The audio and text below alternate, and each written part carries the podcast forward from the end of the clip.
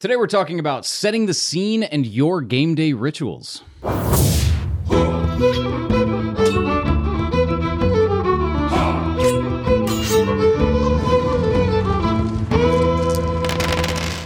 Welcome to Passive Aggressive Perception, a system agnostic TTRPG podcast where we ask more questions than we provide answers. I am Ivan, and this is the Morticia to my Gomez, Steve. Oh, I like that one. You do you? I'm a big Addams Family fan. With the Addams fam. They're bringing it back. Do you know that? Yes, they just cast Morticia. Did they? Yeah. I got to check out the news on that. Did you see that? It was many, many years ago. They did a uh, a reinvigoration of the Munsters, and it had that dude from Sliders in it. It was actually kind of great. It's kind of the best thing I've seen in a long time, but it only it only lasted as long as a pilot on Hulu, Mm, which was not long. which I think it was like early 2010s was not a good outlook. Maybe it was just like a really short movie. Yeah, It wasn't a pilot. yeah. It was It had Eddie Izzard as Grandpa Munster. dang, I will watch that. It was really good, dude. It might still be on Hulu. People should check that out. All right, I'm gonna check it out. Um, so yeah, today we're talking about game day rituals, and I want to just quickly kind of give a rundown of what we mean that by that. And uh, to me, I think about the minutia, right? That not everybody might consider, because when you consider going in on game day, you think about sitting with your friends, doing your RP session, packing up, going home. But like the small things kind of floating around that like really kind of matter, at least to somebody like me who treasures those. you think of the game, and there's a lot of little things that are in the orbit of the game, or Yes. things that set the table or set the tone for the game that aren't literally playing. Totally. And like, uh, could you imagine going into like, I don't know, a McDonald's, but it just like smells like cow manure, right? So in this really bad analogy, going to McDonald's and ordering a cheeseburger is the game, but like if uh, there's elements off, if you're sitting on like dirty old hay bales infested with pill bugs and it smells like cow manure, those are like things that matter to the overall experience that but aren't necessarily front and center. At the very least, if you went into McDonald's and it said McDonald's in block times New Roman font on, on a blank building, and it was just tables that had everything was gray, and employees just had scrubs on, and they gave you your food. You know, like you ordered it through a robot you and go. you ate your food. McDonald's is about eating food. that should be their new logo. But up, up, up, up. McDonald's is about eating food. Um, uh, Consume PAP podcast trademark. now McDonald's can't do that without making us rich. rich.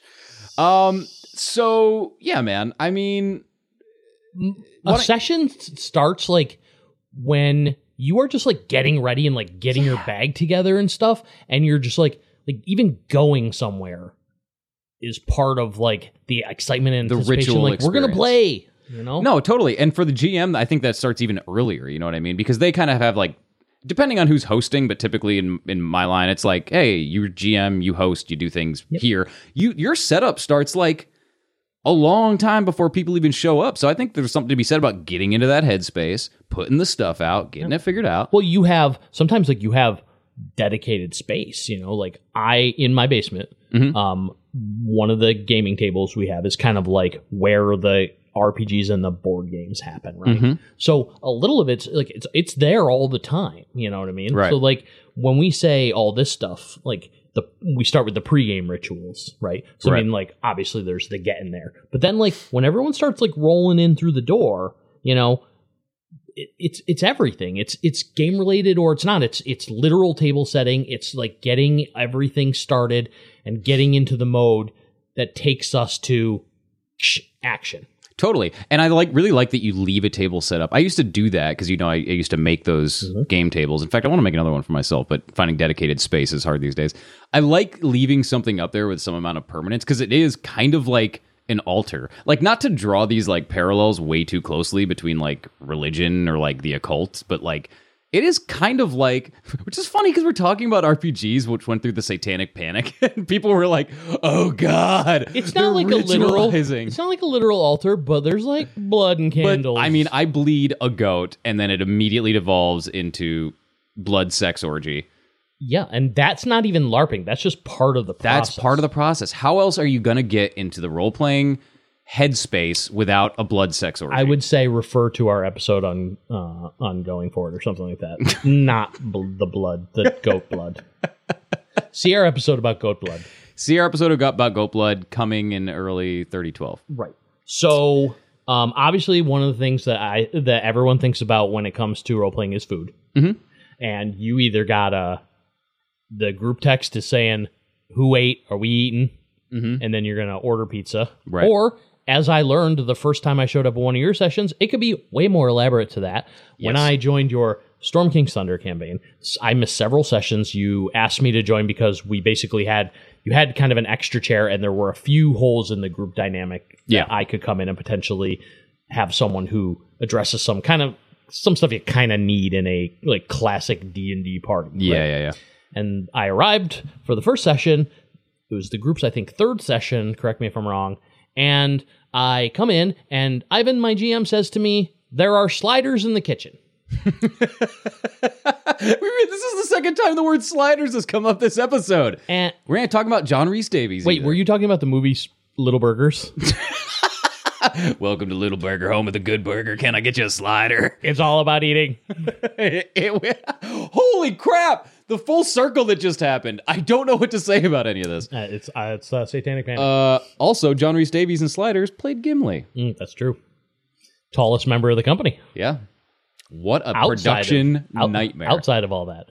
Yeah. Yes. Um. So you talk about like your relationship to setting the mood or like getting the gang all together Yeah. with food because yours is much more elaborate than ordering pizza. Yeah, so food for me. I mean, I'm not gonna lie. I will definitely cop out and just order pizza sometimes. But like, so, oh man, it's really hard to do this without getting way too deep. But like, it's used in like police work, like detective work, and like like politics and stuff. Like, it's why you like take somebody out to lunch, right? In like even like corporate politics, like you using food with another person is a way to like ingratiate yourself to them, right? Well, to me, it's like a, it's kind of like making things comfortable, Yes, making yeah, yeah. it family, making it like we sh- we're sharing something. Sure. I I don't I don't mean to say it like it's totally preconceived that way like ah I'm trying to like get on their good side so they enjoy the game, but what I am trying to do is it's important to share that experience. That's like a natural human bonding experience. We use the term break bread for a reason. Like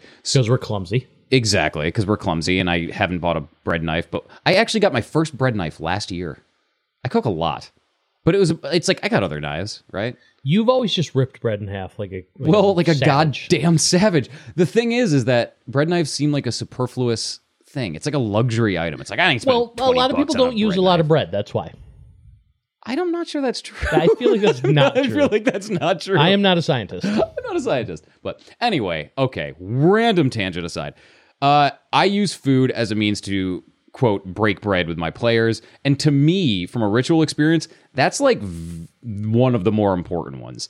So it's just one of those things that like if you went to grandma's house or you like come over to my home, like first and foremost, you're in my home. I know that there's some level of like trepidation that goes with that. I want you to feel comfortable. What's the best way to feel comfortable other than somebody actively saying, "Come here, feel comfortable. Look, I did this thing for you. Please enjoy it." Um, I did this thing for you. Please share it with me. Yes, exactly. Please share it with me. So, um, to me personally, food is like literally almost as important as the game because at the end of the day, don't get me wrong, like fighting evil wizards and like hunting dragons is super, super cool. But realistically speaking, like tabletop RPGs are a social experience, and the things that you can do to like foster the healthy nature of those social experiences, that's all related. That's Right, all it's- part and parcel. It's part of the fellowship. yeah, exactly. Exactly. Um, we want to tell? Can I tell you about the Hobbit dinner? Please, because I love this story. Okay, so um, when I was running uh, the One Ring, we had a session that we started with a Hobbit dinner. Um, basically, we kind of went over like all, pretty much like all the food that winds its way into the narrative of Tolkien books, Sure. especially Hobbits, because they be eaten a bunch of times Uh-huh. a day. And everyone basically, we did like a potluck dinner before a session It's so cool. where we I made chicken. Um, one of the players made stew.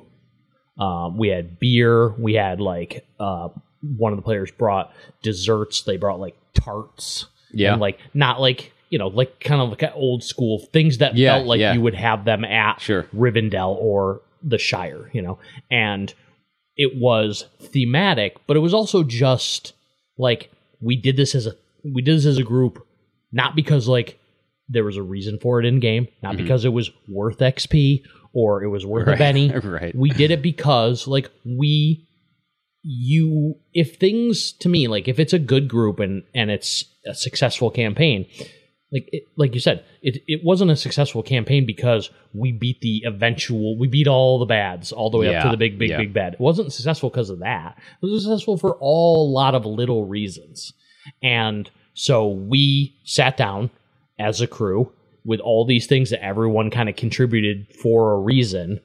And we did that as a, as a literal fellowship. Mhm. So one, we get to share that, and two, then it kind of like launches. It kind of gets us in a mental frame of mind, but it also then kind of like launches right into the the session. When when we finished with that, we uh broke Bilbo's plates and Yeah, you know, yeah, carried yeah, it all to the sink, and we put it all in there, and then we moved on to the game, and it was like you know, it was a really interesting transition. And to me, that's similar to what you do, not as like hyper focused. I mean, Yeah. if we were ever playing a game about pizza, like boom, we got it. But it's the idea that it like it sets the tone, but it's also it's kind of like a little bit of the kindergarten teacher turning off the light. Like the signal is Yes. we're having this food, get in this frame of mind, like we're things are starting. communion, right? And that's exactly what it is for me. Is, is that I I will always have food. I might not always cook it. Like sometimes I'll just do pizza. Sometimes I'll order out or whatever. But for me, it's so closely tied. That ritual of sharing, breaking bread mm-hmm. together is so closely tied that there will always be food. So that like if somebody comes to my game and it's barren, right?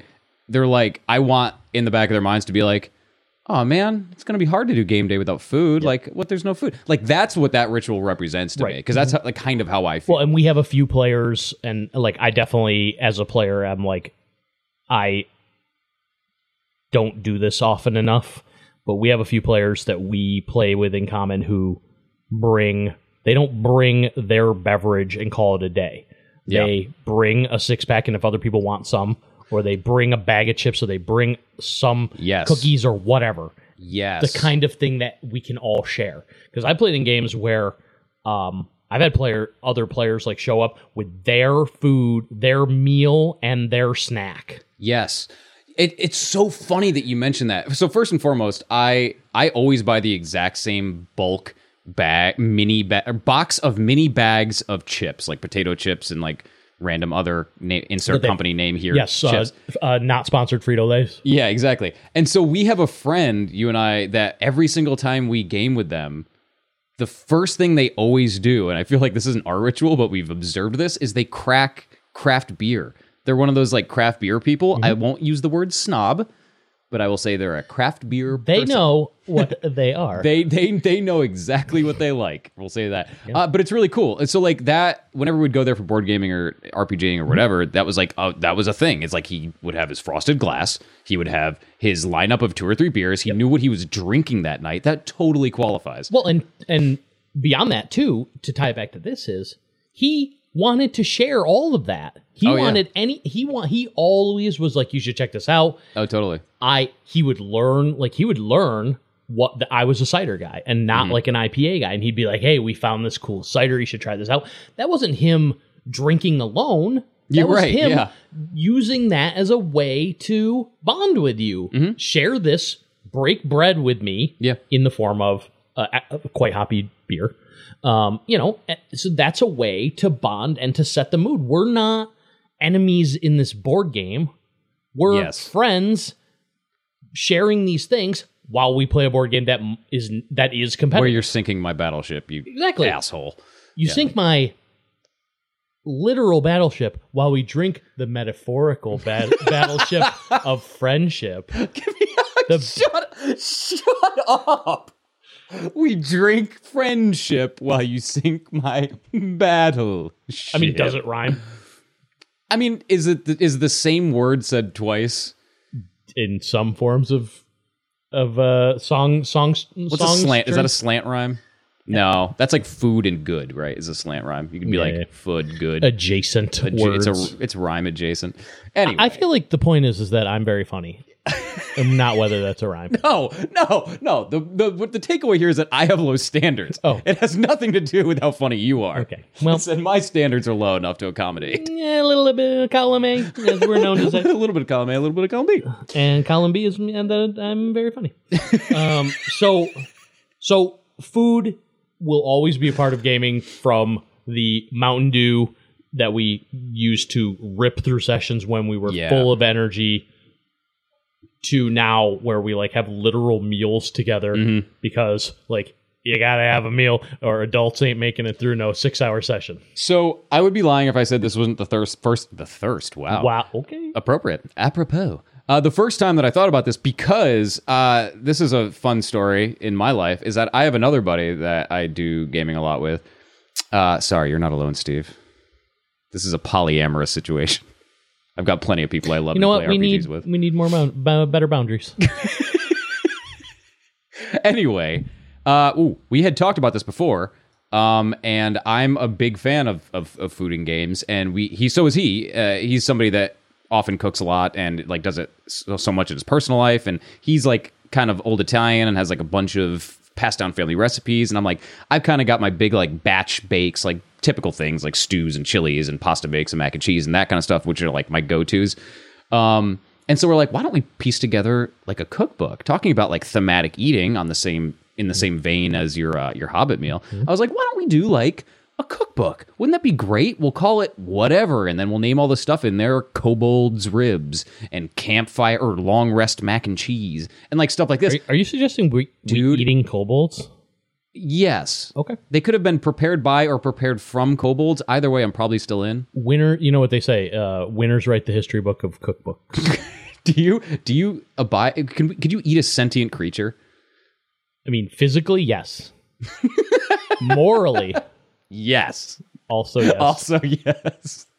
Uh, so anyway, we, Immorally, also yes. we had been planning this much in the style of true procrastinators that we are. We'd been planning it for like a year, and we're like, yeah, let's do this. And like, we made like a Google Docs, and like, we listed all these recipes. We had like 50 recipes, and I had like started committing to writing all this good stuff down and actually recording my very sloppy, throw it in a goddamn pot style.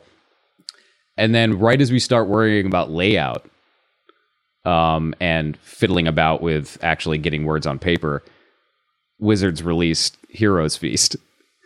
and I think it was kickstarted, and I was like, it wasn't like I had, it wasn't like I had anything committed yet, but it was also like, I really liked that idea. The big, the, the big corporate overlord came in and Yeah, yeah. sta- cut in line. I mean, there was no real right of way for me there to begin with, because like I said, it was still very much at like point zero, but it was just a little heartbreaking because I was like, I poured mental energy into this, you know. Did you eat your feelings? Uh, I did. I ate my feelings on kobold ribs. There you go. Yeah.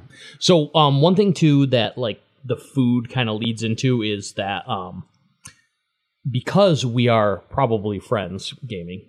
You sure um, about that? There's a lot of there's a lot besides you and me. There's a lot of catching up between friends. Sure. At the starts of sessions, you and I are Yes. usually kind of eyeballing each other from a long way away, like Staring you know, like longingly into one each other's eyes. Sharp- oh yeah. oh, like, the opposite of that. sharpening knives. So you're, everybody else is catching up amongst friends. It's a big knife you're sharpening, by the way. I it was a bread knife. Oh, Um, you got to get all the serrations. You know me in serration. Yes. what about you? And so, um so that leads to me to um, you know just kind of catching up right? So we're not gonna we're not gonna catch up during the game. Sure. we're gonna play the game. But in the lead up while we're literally setting the table and getting everything together every, all the books are coming out and everything Yeah. you are catching up with everyone. Especially if you like your storm king's thunder campaign was people who are from physically pr- some from like Far hour. Yeah. plus Like, drive right? Yeah. Yeah. and like i met a few of those people through that game right Mm-hmm. so like you're kind of learning who's who and catching up with the like one thing you know about them. How is the one thing I know about you? How's that going? You Wait, know? what do you mean? We're doing it right Yeah, now. seriously. Yeah, how's your uh, how's your D and D character? You'll So- find out in ten minutes. Work. They're like, oh yeah, what do I do? And I go, I don't know. Work good. Work. Work good. Is that the answer, or is it still asking me the It's a- question? I'm gonna go to the slider table. it's one it's like kind of the polite way to be like look we're gonna catch up this we'll do it now so that we're not doing it during the session right Right, right, right, um right. but like that's also just kind of like if you're if you're eating or if you're setting up and stuff like that's the chatter that you're gonna do anyways as friends but you're also just gonna kind of like get it out of the way Yes. so that we're not you know so i'm not in the session and i'm like oh i forgot to ask you about the thing that we were How talking was your about last time your dog's? and they're like, "It is surgery. your turn, man. Yes. like now is not the time. Oh God, don't even get me started. you on know, that. s- oh, I will get you started. So you know, there's that, and and to me, there's that that leads into physical preparation of the game Uh-huh. space, right? Literally, as as we set our books upon the you know the battle map rolls out if you use a battle map or the or even if just I mean like I'm not gonna lie, my battle map is a tablecloth often. Uh, they can't see this on screen. We're literally on a Oh, yeah. battle map Yeah. on the table hosting these laptops Chessex, and everything. Chessex doesn't know it, but they make gaming related tablecloths. they make they make picnic Yeah. picnic ta- those plastic picnic table. they don't know it, but that's what they do. It ain't gingham, but so, it works. it ain't Gingham. I think that's like Gingham? tag- it ain't Gingham. That's their tagline. Um, that's a whole nother uh, gaming company. Um, so like everything's coming out. This is where like everyone's kind of customizing their space, right? Everyone, of course, you know they got their GM space. I'm a laptop, maybe a screen. I'm a roll outside the screen type, anyways. So if I have a screen, it's really just for the information dis- distilled down charts. Mm-hmm. It's not about like protecting everything. And then as a compulsive prepper, I've got a couple books that I don't need there. Uh, I love. Um, I picked up from one of our um, fellow players, GMs. Uh, you know, I'm way. Uh, I'm a huge fan um, of the index card. Yeah. Um, not index card gaming per se, but like more the just using the index card to just always have that kind of like The thing. um, well, and also just like hand. the same thing, right? You got a stack of index cards. Now you got a stack of stuff that's just there. right? Yes. I'm not going through my book. Oh, where do I got the NPC? You know, so I've played with a few GMs who are way into the the three by five, and I have definitely adopted that. So I got my three by five Yep. or my sticky notes and stuff. You know, you got your dice. I love one of the things I love about Symbaroum is that as a forward facing game, player facing game, I don't roll any dice as a GM. Yep. So like I. That's like actually kind of like a space saver. right? So- Liberating as hell. Too, it's yeah. Yeah, it's kind of cool to not have to set that up. And the worst part is, is that from Kickstarter, I got a sweet Symbaroum little dice rolling thing, and I was like, that's kind of messed up to give me.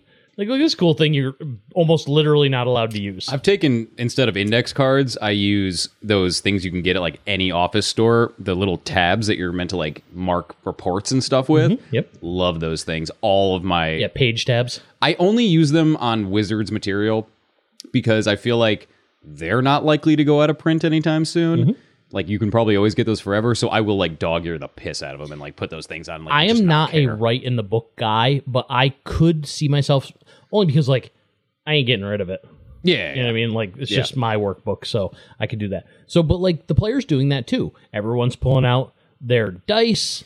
Dice goblins attack. Ivan with your I have so you take out your dice, then you take out your other dice that you're not using, and then you take out your new dice. I am a dice goblin officially confirmed. So that's funny you mentioned dice because as is my brother. I, I prefer people use my dice and that's another thing is like okay th- this is kind of the dark side of like cooking for people and doing stuff like that it's like if they don't eat you're like what the fuck? You're not hungry. You're not gonna eat. What's wrong? what's wrong with you? What's wrong with you? What are you what are you oh, sick? you don't drink? Why don't you drink? what are you sick?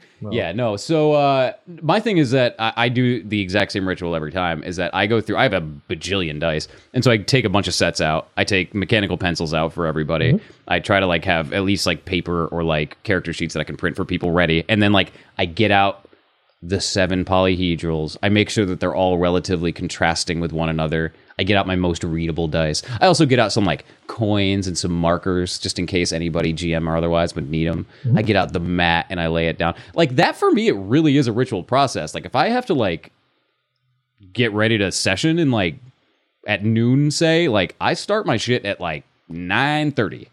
Like that's like that's kind of when I uh when I get going. So the table is literally set. Mhm. Everyone's kind of like got their whole situation going. Um, if if the music's been on, like to kind of either just for the bullshit session or to get us in the mood, generally um, that's when it stops. Right. You know, we okay, like we're So you're no music. You prefer no music. I prefer no music, but I'm not anti music. Um, I w- am fine, like I said, with kind of like the the music underneath, especially if it's like mood. That's what I'm setting, you know like, I mean? Um, I'm fine with that. Totally no problem. But like sometimes that's one of the cues that we're gonna get rolling, right? The Mm-hmm. not RPG music is off. yes. Right. Yeah. Yeah. Yeah. The We're music you're just on the phone, you know, six feet under at full blast anymore. Right, we're right. Uh, unless it is uh, relevant to the plot and it sets the mood. but I, I don't want that mood. Um, so, what is the responsibility for the literal start of the session? Is it inherently GM calls the session to order? Uh, is there uh, player agency to prompt the start of a session? I mean, me, I kind of I'll let things go and you know when it's either like been a minute or like if it's kind of coming to its natural conclusion, then we kind of bang the gavel and we get going. Yep. Um because like as we- as I mentioned before like to you know the time we set this time aside, right? Yes. So like yeah, we're to chat for a while, but like we're not to chat forever. Yeah. We're to play and if it's not coming to its general conclu- general conclusion, like then you bring up the conclusion. Yeah, and sometimes there needs to be a director, right? And so I'm I, I take a hard stance on this one personally. I think it is definitely the GM's responsibility. Um, and I'm not saying this is right because I, I know it's this is totally subjective to me. But knowing myself personally, if somebody like came up to me at my table, like my game I'm running, when I've like like I said, done my You're- thing, set the stage, got the food, and they're like, "Come on, let's get the show on the road," I would be like. Sit the fuck down and shut up. If or they were like bartender, are you kidding me? Yeah, exactly. exactly. So like that's my general philosophy is that like, yeah, I think the should the player say something if the GM is obviously not doing the job that they need to be doing, in my opinion, like sure, just handle it with tact because like that's a prerogative of the person running the game. I don't think opinion. it's um I don't think it's wrong for a player to basically say like, you know, are we ready to get going? Yeah, yeah, yeah. It, you know, larger sense. Not to like say, "Hey GM, like let's go." Yeah, yeah, But yeah. like the kind of like are we ready to kind of switch gears mentally from out of character to in character that kind of stuff. yeah, God knows. sometimes, I needed that like- sometimes, yeah. Sometimes it's just the player saying like, "Are you waiting on us? Or are we waiting on you?" Like, you know, you, like who talks first, you know what I Yeah, mean? So, yeah. I'm fine with that because like we've talked about communication being the kind of thing, you know, like you have to be it's always better to be asking questions or, or you're trying to sort things out Mhm. because you're gonna get way more mileage once when you're on the same page and sometimes you don't just wait around to see if you're on the same page and that's fine Oh, totally. also like frankly if a player's asking to get started i mean like that's what we're here for like the fact that they're Yeah. excited to get started on and like i Yeah. mean don't rain on that parade like do Yeah. not dampen that enthusiasm yeah, yeah, like, yeah, right. I will tell you when we are ready. And then you like point to the clock and it's like cl- counting down. It's like a 12, 12, 11, 12, 10, 12. Yeah. And you're like, I got about 12, you know? So I think that that that's also just kind of part of the conversation. And also that's just the everybody kind of coalescing on the game. Yeah. We're ready to go now. Cool. We're all fed. We're all situated. Ivan has 45 dice out. I have seven. We're ready to go. I will say that that is one of the most serene things that can happen on session day, which happens more often than not. Like we're talking about it like it's like this hard dichotomous split between GM starts it or player says something. Mm-hmm. But realistically speaking, if you've got like a tight group, like some of the best moments are when you're all sitting and then you start to slowly hear like conversation fade from around the table, almost like in a perfectly circular pattern, like a wave at a at a sports arena, and then like it just goes silent and you're like, yeah. time to start. It's um it's like you can see like it the out of character is like the blue and the in character is like the red and you see like the the the it's 100% blue and then it starts like transitioning Slowly purple. and we're slowly- yeah. and we, you know, and we're ready and we're go. You Yeah, know what yeah, I mean? yeah, Like that's kind of cool because that's we're all like on the team. Yeah. And we all like you kind of set you get a rhythm and you are like we're all we're coalescing, we're ready to go. Like everything's built, everyone's ready. We don't have to be like everyone good cuz also like setting the table and like getting your shit together that's a visual clue. Like once all the stuff's out, like we're ready to go. yeah. Um So much stuff I'll never use in a million years, too. well, of course. Markers. You I don't know why you bring fish hooks. that, those riding crops we've never used once we in used them. game. We used them once. We did use them once, but Um, you said we wouldn't talk about that. well, you know, those dice have to learn. I said roll natural twenty. Yeah, dice dungeons. No, we have we have top and bottom dice. That's wow.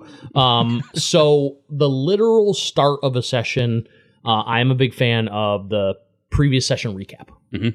Um, sometimes you have the note taker Yes. uh, and they're always a good one because they have like the they have like the info. But like I, even if you have like a dedicated note keeper, like you should still like pass that responsibility around, right? Because Yeah. I mean, like everyone should be paying attention. Everyone should be able to like recap the session in a general sense. Mhm. And if you can't, why not? Yeah. You No. know, exactly. Like, did it not resonate with you last session? Yeah. Especially if it's been a minute. Like sometimes, especially in the era of COVID, like my Lewis and Clark game has been 11 months without a session Woof. in a game that I fully hope that we play again. Woof. We have a player who's a nurse, as I mentioned before, Yeah. and like it's just we cannot play yet. Mhm. Like it's just not we're not, they're not available enough. Right. So, you know, out of respect to real life and the fact that they do important stuff, we're I hope paused. But like the next time we play, like I am prepared to like recap like a lot of stuff. Like I'm I'm, It'd be a I'm prepared. I'm prepared like legitimately for like a 5 minute recap. five minute. I was thinking like five hour. Well, God damn. we might, just, we might just watch the movie of what's happened so far uh, by Ken Burns. Um, so- Ken Burns. That means it's a DVD set of forty seven long. It's like well, he did a Lewis and Clark. yeah, his jazz series is great. Sorry, please continue. I love Ken Burns. Will you please do a little scat singing before? Zabba-dabba-dee-da-ba-ba-da-boop. That's all you're getting because otherwise we might get sued if anybody with a Will with a copyright lawyer here is this. Will hears this. we slowly transition into a scat singing pod? Zabbity doo da doo da doo da doo da. Oh wait, shit! I just got stuck in a doodah loop. Break the loop. Break the loop. Um, Sliders again. New idea for some intros. Yeah. Okay. Um, uh, free jazz intro next time. oh Yes, exactly. yeah. Um, Let's just let's give that a tentative yes. yeah, let's uh, let's get get some uh, Ornette Coleman or whatever on here um, to do some intros. So hopefully, future Ivan doesn't have to correct like, Nope. what I got wrong about free jazz. Who you know? Um, so I want I want to pass it around. I want the players. I want players to all be interested in doing session recaps. I don't want to have to feel like I'm like like they're all like, don't pick me. Oh, I don't Yeah. want to do like everyone should want to do the recap. Like we had a good time last time, right? Like we did some cool stuff. So let's talk about it. Yep. It also gives me a chance when they're done to be like, also this and this. Like this stuff matters. Like that NPC or this plot point that you didn't mention in the recap, like that happened, and also it's probably like when you see a recap on TV and there's a character from like two seasons ago that they're like, Right. remember this guy, Yeah, and you yeah, go, yeah. they're gonna be in this episode. so Um, yeah, and people will pipe up too. You know what I mean? Like they'll they'll interject what was meaningful to their characters, which I think is good, and that's how you can tell you have like an engaged audience. Is when people say like, "Oh yeah, so we went to the thing, we did the thing," and then somebody will probably up and be like, "Oh, but don't forget that I Mm. pickpocketed the other person," and we're like, "I got you." well, but also like don't forget like this important thing because like it's a shared thing, Yeah. it's a shared story, and that happened. exactly. You know what I mean? And that's fine to like make sure that we got everything in order we mention all the, the high points. Yeah. Where it's not a competition. The session recap is definitely not a competition. Like And- you don't get points for that. I want to talk about this more in, in our session zero episode, which is coming Mm-hmm. up. But um, one really important ritual for me is breaking the tension, and I hate to like be like Becky from camp counseling or like the the the orient what's the orientation person at new colleges Mm-hmm. orient i was like trying like orientator orienter I. Orientator. i orientator Yes. really i thought it, i No, thought I orientate was never right it was only ever orient I think it's just like an orientation leader or oh there you go whatever. be becky is what i'm trying to say don't be a gary be a becky Right. By all So- means. part of my thing, and it, it's mostly pertinent in one shots, but I have found it useful in campaign stuff just to like break tension with people, is to like start with improv in some way. So again, I don't want to go way too deep on this because we're going to do it in the session zero discussion, but essentially it starts with, hey, where might you have been coming from? Where might you be going? Give me like a, a definite number, not just tell me some stuff, but give me two tidbits that of stuff that might have happened to your character in this downtime, and then explain like how that relates to one other character in the party or something, and come up with it off the top of your head. Uh, well, I think that the word you said that resonates with me is downtime, right? So it doesn't have to be a one shot because the relevance of sometimes when you're like, last session we did the thing. Mhm.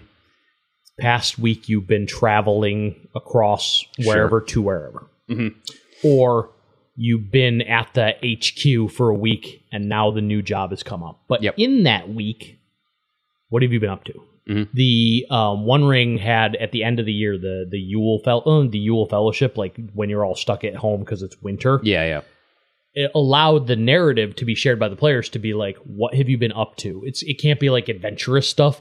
I went and discovered blah blah blah, but you get to share a little bit of narrative because it's it allows you to inform about what's important to you, especially outside of like heroic stuff. Yeah, You know what yeah. I mean, so that is a good way to be like, especially when there's um when the session in between sessions there's uh, a time jump of almost any amount of time. Mm-hmm. You can say, uh, "What is?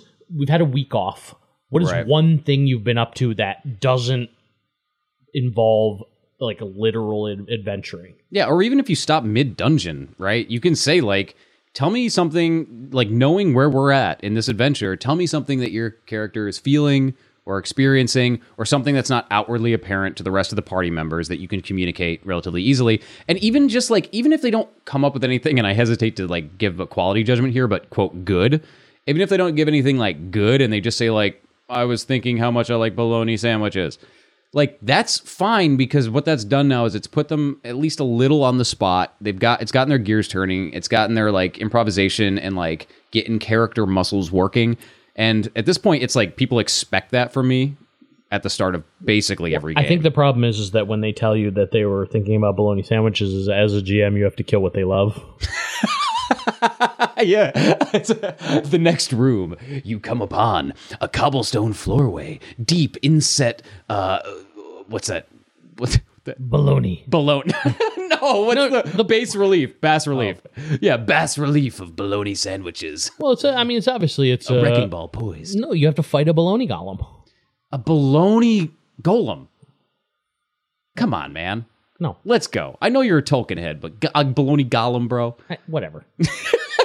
is that is that where we're gonna? Yeah, yeah, I'm gonna die on that hill. a bologna. Uh, a bologna. I can't believe you're saying just bologna. It's a it's a bologna golem. There you go. I was saying it in a different accent. Although golem comes from what? It would be Yiddish, right? I, Isn't it what? Hebrew I lore? Don't You know. know, we're talking about tabletop RPGs. We should know about all the mythical beasts, right? Well, I mean, you're stuck with uh, D and D only, and I'm system agnostic. We're the Yeah. experts, Other right? sh- other shit doesn't other shit doesn't have golems. Kidding. We're not experts on anything. Oh. we just the set, the dejected look toward the floor. Well, Um. Uh. No. Okay. So anyway, people expect that from my games. We ritualize that, right? The improv experience. When anybody comes to my table, they're like, Ooh, "This might make me a little uncomfortable," but usually it makes a better game, and I have fun at the end. So Yeah. Well, it's it's um it's uh kind of low investment playing too. It's the warm up, get your yeah, creative muscles going without having to take physical damage in combat. sure, You know, the stakes are low for that. exactly. And also like that's the that's the four story, right? That's useful backstory mm-hmm. that you can work in that's going to inform stuff that happens later on. And everything you say when prompted, is probably stuff that is important to you that you want to ventilate in the story. So you're saying to the GM, do stuff with this Yeah, yeah, and exactly. that's those those are that's that's ready-made hooks so we're not gonna get too much into the literal like we're playing now stuff. Yeah, but like to me the one thing that happens during a session that is not the session is like when you have to you know kind of keep everybody excited. We gotta keep everybody at the table and and paying attention and enjoying things. We're gonna keep momentum rolling. But sometimes you still need to have a minute right? If you're gonna not allow phones at the floor mm, at the table or if you're going to basically be like can you please not use these unless it's like an emergency yeah, you have to if your session is six hours long man you got to give people a minute yeah, no, right? totally. so cigarette break social media break um if, especially if you're playing long sessions to me is kind of like only fair Yeah, and I think there's something tangentially related to that too, which is like the moment of celebration, right? And like because you don't always get that. Like sometimes it can be like we said earlier, sloggy. Like sometimes you're going through a dungeon or like you're just going encounter after encounter and like sometimes you've achieved a victory whether big or small, you have to give them kind of like a chance to celebrate. So like even if they're supposed to be like locked into like some kind of intense narrative with a, a lord of the house, right? Like give them a minute to say when somebody cracks a joke to talk out of character or even talk in character in a jokey way and just have that moment of celebration. well but also like you're not taking it's not a character cigarette break like we Yeah, can yeah, yeah. we can understand that we're separate we're stepping away from the table and we're, we're probably i mean the idea you wouldn't do it in the middle of combat too like you have to Yeah, you know you don't take a cigarette okay like uh, okay we're all gonna like take a refresher a little bathroom break time um and then after that we'll get right back into the combat with the dragon okay. Yeah. like you probably want to do it either before or after that maybe not in the middle right I, I have I have done that. that is brutal I know. I've done, I've done that purposely and been like like somebody's about to like cast a big spell and they're all hurt and I'll be like, and we'll come back after these commercial messages. that's been wow it didn't go over well. I thought it would be funnier. Did you thought it was funny I thought it was goddamn hilarious. The players not so much. the person about to cast that spell was not happy. I think a player might have died that session. Now that I mention it. Well, you killed them. I did. Yeah, I'll cop to that. I listen. If I'm gonna do it, I might as well cop to it. Well, you're gonna bust my chops about Golem Golem, but you say you killed a player. Oh, oh, god damn it, man! You're always catching me on that too. The player versus PC, Why you kill a player? player versus character. Well, first off, he didn't need his sliders. See Second our- off, he our- asked me to start the game before I was ready. See our episode about player death, and then our separate episode about character death. I remember when we were prepping for that episode, the- one of the first things I said, he's like, "Oh, what's the what's the bump at the beginning going to be or whatever?" And I was like, "Okay, we're today we're talking about total player kills," and you're like, "Wait, what?" TPK is different where I'm from. Yep. Nope. We have different interpretations of that. Why don't we skip this one? We'll revisit. You are a more intense GM than most people, than a lot of people know. we play in an actual literal dungeon. It's like going just- bad for us, and you're like, hmm, total player kill. I've got like executioner's hood lining my walls. I've got axes and just other Lot of- execution. When I say dramatic lighting, I mean when you turn off the lights. You're like, does this communicate the mood? yeah, Dad. you seeing an adolescent green dragon, just a fucking Komodo dragon walks into the room. Or I just cover the entire room. The trap was set off. Scorpions everywhere. The Goji cosplay. Real life, yeah. The Goji. He comes in dressed like a dragon. don't you dare dress up my dog. That's the one line I drew when uh, when my girlfriend wanted to get a dog. As I said, as long as we don't turn into that couple that dresses up the dog. You have. well, we decided to compromise, and now we dress up the dog. That's That's not. A, that's not how it compromise. that's how that's how it works in this household. I said compromise. We're doing that. Oh man. I win. Um, so we took a break and we got to check our phones. We got to have a cigarette. We got to use the bathroom. We are fresh, ready to get back to the table so we can finish our session. It goes great. And I guess, how long did the session last? What is a session length? Because I think one mainly it it depends on like how often you're playing um, probably.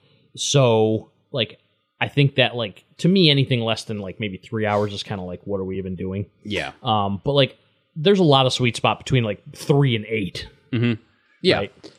I think that like um, our first mm, uh, first two Symbaroum sessions have been in the order of about four hours. Right. Um, but I think that like four to six to me is like you know kind of that traditional sweet spot. If you're not either playing very frequently or doing our once a year get together with everyone Yes. at the cabin and Well- play, play, play, play, play, play, play. It certainly, yeah, exactly. It makes certainly like prepping more difficult too for big long sessions like that. Oh yeah, yeah. You got to anticipate mm, everything. Yeah, you have to know exactly where the story's going, how it's going to derail, like anticipate what's going to happen, and like it's it's it's a brutal thing. Uh, I I love the legacy sessions though, like you said, get together with a cabin, do the eighteen hours, beautiful, Mwah, chef's kiss. Yeah, But it, uh, it ain't, it ain't right. real life anymore. I, yeah, I think Ain't no 18 se- hour sessions happen in my life. Mine are a little bit longer than yours. We, you talked about Symbaroum. Symbaroum is like a little chunkier, so I think that the shorter session format works a little bit better for that.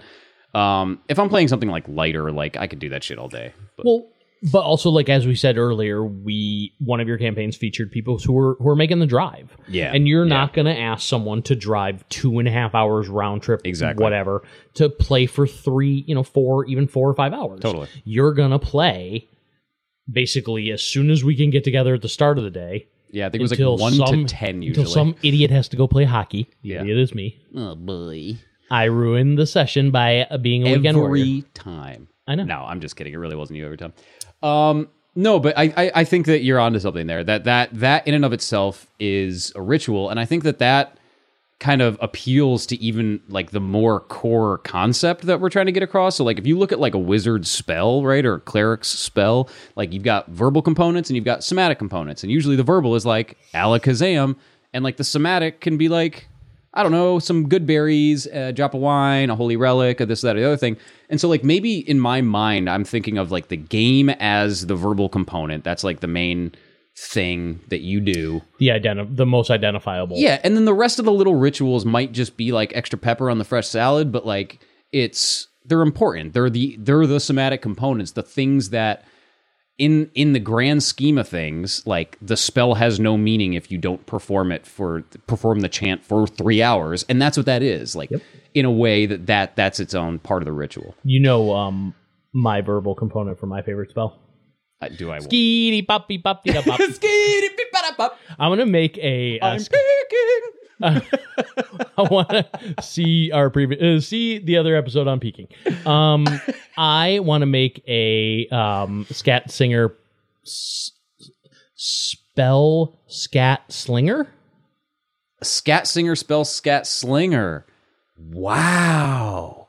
Right. So all verbal components are um like Scat. jazz sounds. but the German kind. Yeah. That's two it. girls, It's one like spell. Really, wow, that's really angry, really angry spell casting. They're like, heal me, heal me, but not like in that mean way, in the mean way that you do. Like, gosh, Can't you do this with anything else? ah, Anything. We live in a world of magic, for Christ's sake. Figure it out. Frau Healer, please stop being so aggressive. Oh, oh. So yeah, I mean, like, I definitely have, you know, remember the the games we used to play where we you you just marathoned in, until you kind of like like we would play all night and like the session ended because we all fell asleep. Right. You know, like you you like you were down for the count. Like once you once we physically couldn't play anymore, mm-hmm. that was the end of the session.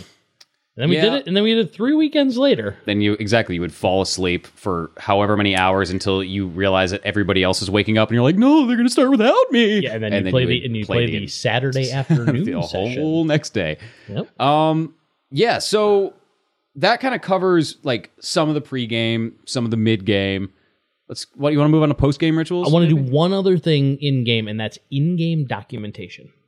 Yeah. Okay. Cool. So a lot of people have a lot of groups have like the scribe, right? Yes. The note taker, the one who writes down the NPCs names or what the fuck this job is, so we remember to do it, Bethy Jones. or what we're getting paid because that's way more important than the, what That's the job is. one thing everyone tracks. Hmm. Fun story. It's like the one, mo- like it's like the least meaningful thing in most TTRPG systems is gold amount, and it's the one fucking number everyone tracks. You finish your job and they give you a hundred gold, and you're like, I wanted two fifty. You'll- It's right here. You'll give motherfuckers a potion of giant strength, and they'll like supposedly have these things strapped to their bodies the whole adventure, and you're like, hmm, this is me hinting. Do you have any items that might be able to help you out in this adventure? And they'll just be like, I don't know, I have 427 gold. Also, who is the NPC you just met? And they're like, the guy that like- offered to they're like 475, solve all your problems. 475 gold. Yeah, exactly. Like that is not that person's name. Um, so I feel like that also helps um, with like session recaps, Yeah. or just like a, just a better, more informed player base. I will never stop players from doing session write ups. I did session write ups in like novella form for a recent Shadowrun game Yeah. where I just put them on Blogspot, and um, one of the other players would send me their in-game doodles and I would post them in the narrative. Cool. Um, actually, maybe we can put that blog that blog spot in the uh, show in the show Yeah, notes. that'd be the- cool. we'll put we'll put a link to it in the show notes for this episode, and people can check out uh, my uh, session recaps, which were written in narrative form. Which is cool. Uh, they Um, were that was your yeah. You said Shadowrun. Mm-hmm. Uh, what'd you call him? Orc with a K. Yes, orc with a K because remember that. that's what it is in Shadowrun. Yeah, exactly. And I thought that was it was glib. It was cool. Um, Yes. tongue in cheek. Orc with a naming it orc with a K. Orc with a K. That's cool. So we'll put the link in the show notes because I want people to check that out because that is like to me that's kind of like the art you can make out of the game. Oh yeah. And also, people should see Cube's doodles because the guy gets it done. the uh, the episode we do on downtime, I want to talk a lot more about um well, downtime, but the things that you do with characters that are not at the table Mm-hmm. and like the one-on-one stuff and that is definitely going to get talked about. Um but also like think of journaling, right? Like people keep diaries, they keep journals. Well, we talked about the Lewis and Clark journal. that's a hundred percent a ritual, and like that, like therapists will say that to you. Like psychologists, trained psychologists say, like, hey, if you need help, like first processing your feelings, like first find a way to put them into language that you can understand because we don't always understand what's going on with us all the time. Like write that stuff down as a ritual, totally relevant. As a writer, um, like it's important to me to have that stuff, but it's also important to have it, even if it's just for you. Like, no, if no one saw those notes ever, like there's still value to a person having that stuff. It might help you organize your thoughts. It might help you find importance in what you're doing. Sure. you know, for a lot of reasons, if you never share it with anyone else, still do it because I think that there's value. You don't have to be a Pulitzer Prize winner. Exactly. You don't have to be Hemingway to find value in being like fine in, in note taking. I'm a notebook maniac, so Yeah, get out there and buy more notebooks. that's Um, but try that stuff. If you aren't the note taker in your campaign, try to be a note taker. And if you are starting a new campaign, think about maybe being that note taker. Yeah. I mean it's it's really interesting. Um and it really is like I think a therapeutic thing as well for You're gonna learn. You're gonna learn a lot in and out of the uh, out of character. Yeah, by- and it's mu- it, it, it starts a much more existential conversation if we're being honest too about like say you're the world's best daredevil or the world's most adventurous son of a gun and you are jumping off of mountains and scaling El Capitan but like you don't know anybody right you like you don't have any friends to observe this and you don't have a way to like I don't know, kind of get the the emotions evoked by doing these acts out there. Like this, that's kind of like analogous, right? So mm-hmm. like if you're just taking this with you, and like maybe you can't talk freely like we are now with family or like friends or people because maybe it's not acceptable or maybe you just don't feel comfortable like sharing that part of yourself with other people. Like that can be totally cathartic, a way to process all these really kind of like emotionally meaningful experiences. Boom. I This is a um device. in when when playing um, Mutant Year Zero solo rules, I basically like instead of just taking like notes for note's sake, I try to split the difference between note taking and like narration so that it's kind of like you you don't get if I went back and read it, I wouldn't be handed the story, but it also wouldn't be like, you know, writing on a cave wall trying to figure out what happened in that session. yeah, like it's yeah, a you know, it's yeah. you don't have to but you don't have to like break rocks level you know hard work to get the done but also like you have something more valuable than npc name this the, the you know like grocery list type notes so this discussion slash the session let's wind it down All right. Cool. Let's wind it down. Uh, what do you do? Is there anything specific that you can say you do for wind down? Um, I mean, I think that to me, like a session kind of has like a, a definitive end. So the session itself doesn't wind down for me per se, so much as like it's definitely an end.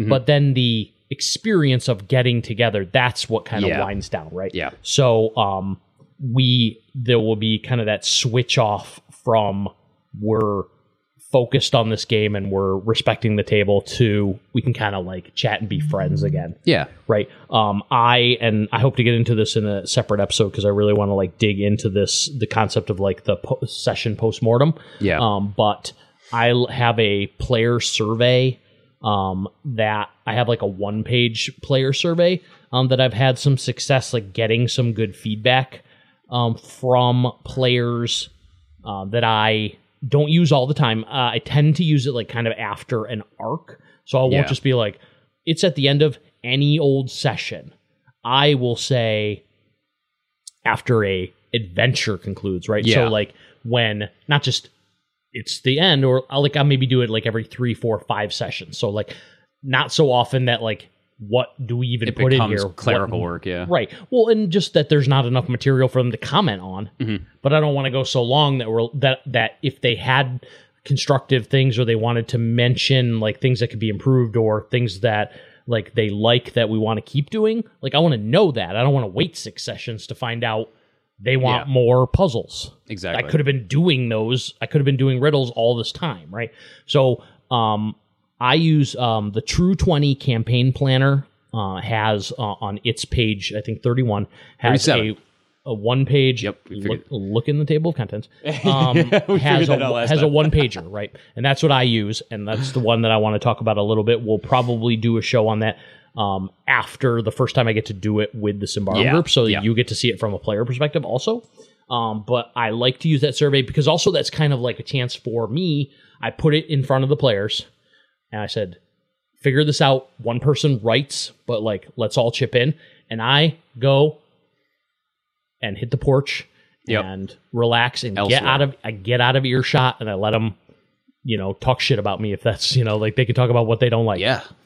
Free, go for it. Which can totally be like the equivalent of like I don't know a cold beer or like a pipe and a glass of wine after work, right? Like you sit down, like that's again totally Mm-hmm. it's also, a ritual. It's also a way for the players to have just the player time, right? The GM is removed from the situation. I'm physically gone. yeah, Now they can be like, real talk.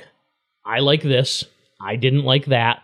I wish we had more of this. I wish we had less of that. Here's a thing that I've been trying to work into the game that is n- like it's not being explored. I'd like to do that. right. Um, you can talk about things like how is the spotlight being shared? Mm-hmm. Are we dwelling on one person too much? Are we not getting uh, person number three into the game enough? Right. All that stuff is like a chance to say those things. Yeah, and I think- and oh. you're going to use them to make a better experience for the players and the GM. So I mean, that's why you do. You don't do it to be like vent or talk shit or you know like point fingers. You're doing it because Yeah. at the end of the day, we want to use it as a way to improve the game. And there's totally a lot i think there's a lot of vestiges of that um that paradigm right? So like some people will talk solo.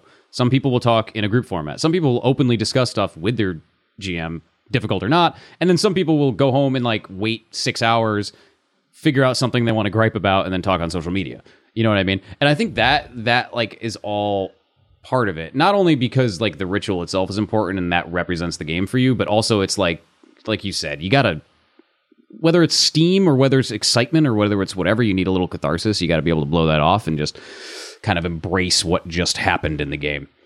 Um, Well, it's it's important to have those conversations because as we I think we've exhibited today, like the session doesn't start and end when you say action and when you say cut, right? Exactly. It's not just the very start of the of the action to the very end of the session's action. That's not a session. Right. That is the meat and potatoes of a session, but it's not it. That's not the be all end all, the end all be all. yeah, Whichever is the right phrase. I've you know what I couldn't tell you on that one, well, you could have corrected me. but I do know how to pronounce golem.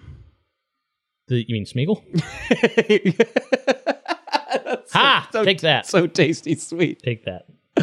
Uh, when I was a kid, fun fact, I did think Gollum was pronounced Golem for a while, just because you were only reading it. You know what I mean? Yeah, you're like, huh, Bilbo's an idiot. He's saying Bilbo's an idiot. That guy doesn't know how to talk. Oh God. Um. Yeah. Other than that, I mean, as far as post game rituals, all the same stuff that I do to set up. Typically, am I perfect? Do I clean up after the game every single time? No. But what I will say is that you get to do all that again, and that's kind of like I don't know. You get there's something really therapeutic about taking everything out of its perfect place, putting it in arrangement, then taking it down and putting it back in its perfect place and putting it back on the shelf in just the same way. And I mean, maybe that's a little like compulsive, but you get it. I, I think that it's it's important for a lot of reasons. I mean, I think even if it's just justifying that you get all the, the trinkets, you know what I mean? Yeah. The player cards or the, the all the add-ons, like getting to use the add-ons is like so satisfying. Yeah. Um, you know, and and like those are just things you're always using them to enhance the game, to enhance the experience. Totally. You know, I mean, like you bring snacks to the game because it makes it more fun Oh, exactly. and using having someone 3D print your character as as like a GM who did that for the table, that was you know that's a thing that you do to thank players and to like get them invested. You know, so these are all all these little tiny things, all the nonverbal components of the spell. Like those things are important and they add up to the experience because what happens leading up to the session and what happens as we cool down out of the session has always has value. Yeah. and and it's leading into having a good time or it's it's decompressing so that the next session can you can keep evolving. You can keep making things better and and make sure that everyone's having as much fun as possible right? Because i mean like i said and like we've said in other in other episodes the the point is is that we're all trying to work together to tell this story and we're all trying to have as much fun as possible because we all said we were available for this time and we're all bought in. So like if you're not going to put in the effort for that then like what what what are you going to put your effort Right. in what better use of your effort? And you have to i mean it takes the use of your analytical mind to make conscious decisions about growing both either personally as a human being or your character right? Mm-hmm. And like that's it, that's all part of that. And you know we also have to recognize it's different for everybody. Like some people food is not important. To some people the the mid break and like the decompress and the shake it out and get up and do your stretches thing isn't a isn't a big deal. But then also some people i've heard of players that do basically a form of grace right? They have like their own little like party thing before they they start their game. They'll say their little chant or they'll say their little thing. Or you know a cheers. Like it's the first thing you do. Like when i get together with a bunch of my friends we get together and pour uh, glasses of whiskey and say to friends and lovers and all the others right? Which is like a thing people say i guess. But it's different for everyone. So everyone has their own rituals. They all participate differently. They all hold the minutia near and dear in their own specific ways. And i'm interested in hearing about them. Yeah, I mean, tell us about your pregame sessions and what you do to, uh, you know, during the session that isn't just the literal playing of the game, and what happens when your sessions are over. Like, what is all the stuff that surrounds and weaves into the actual play experience? yeah Because I have definitely picked up stuff from the different sessions that I've been that I've never seen before that we've added to kind of the canon of what our sessions look like, always for the better. Totally. And, you know, you've probably got some, I don't know, coping mechanism or centering ritual or, you know, well wishes or blessing or who the hell knows that could really benefit my life and my game. So I would really like to hear about them. Uh, why don't you hit them with the social? You can check us out on Twitter at passive underscore podcast or email us at passiveagropod at protonmail.com. Yeah, so this has been our episode on setting the stage and game day rituals. I don't know if you learned anything, but hopefully you enjoyed hanging out with us today. I know I had a lot of fun talking with my buddy Steve here about it, and uh, I hope your next session is the best one yet. It won't be. Cut! Skibbity bop boop bop zoop bop doo dop zoozah! Pop pop pop pop.